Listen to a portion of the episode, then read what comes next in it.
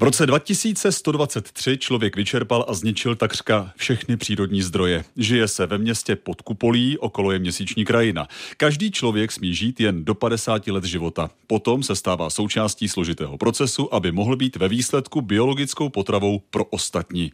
Jen tak lidstvo může přežít.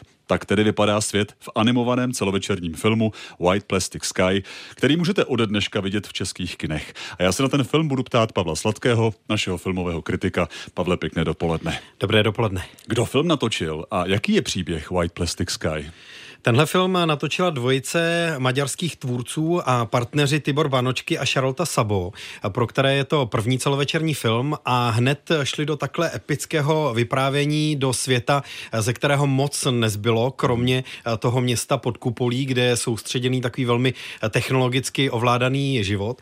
Hlavními hrdiny toho příběhu jsou manželé, kterým zemře dítě, syn patrně to byl, a ta žena se rozhodne svůj život ukončit a odevzdat to to tělo do toho procesu eh, obměny eh, dřív.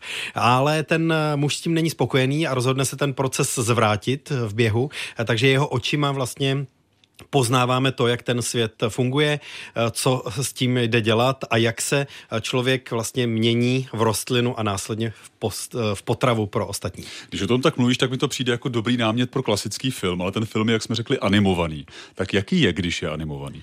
Je to film, který je udělaný rotoskopicky, to znamená, že byli snímáni skuteční herci a následně podle toho hmm. vznikala ta animace. Je tam převaha 2D kreslené animace, ale s nějakými doprovodnými 3D prvky. Eh, ta vizuální stránka filmu trochu kolísá, ale v některých filmech je tím eh, jako hlavním lákadlem toho filmu, protože ty eh, velké krajiny, ty, ta vysněná místa nebo naopak ta zdevastovaná místa a různé triky rostlin, které v tom filmu jsou, to by šlo velmi těžko simulovat a zahrát a patrně by v tom stejně hráli velkou roli nějaké CG animace, takže takhle to vlastně maďarští tvůrci obešli. No a jak na tebe tedy film působí, jak ho hodnotíš?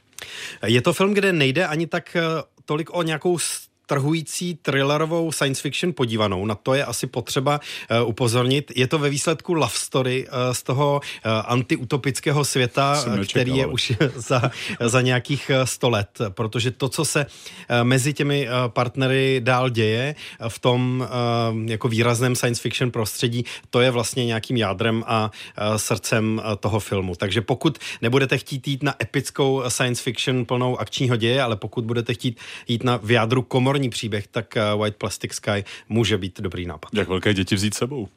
Není to film pro děti. Je to animovaný film eh, pro dospělé. Hmm. Asociace českých filmových klubů ho uvádí z titulky. Já bych to doporučil ten film spíš pro teenagery nebo třeba mladší teenagery, ale určitě ne pro malé děti.